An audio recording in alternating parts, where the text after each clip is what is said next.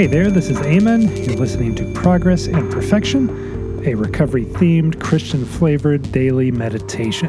You can find it at progressandperfection.com. Oh, give thanks to the Lord, for he is good, for his steadfast love endures forever. Psalm 107 1. Making gratitude lists is an age old habit that recovery groups have wisely found to be helpful for the newcomer. It is rare when I cannot find something to be grateful for, but it takes effort sometimes. Indeed, if I find myself in so much self pity, distress, fear, or loneliness that I cannot bring to mind anything that I'm truly grateful for in that moment, I need to run to the nearest meeting, coffee shop, church, grocery store Physically getting around people has been a wonderful tool to bring my mind back into right perspective. At the minimum, I need contact with another person.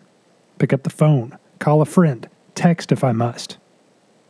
The healing and freedom that comes from little changes in my outlook toward life is traced back to the amount of gratitude I can hold on to.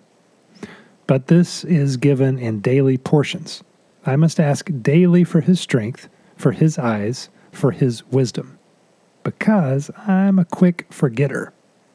Gratitude is a lifeline if I use it every day. God grant me the willingness to look past my circumstances and see my blessings.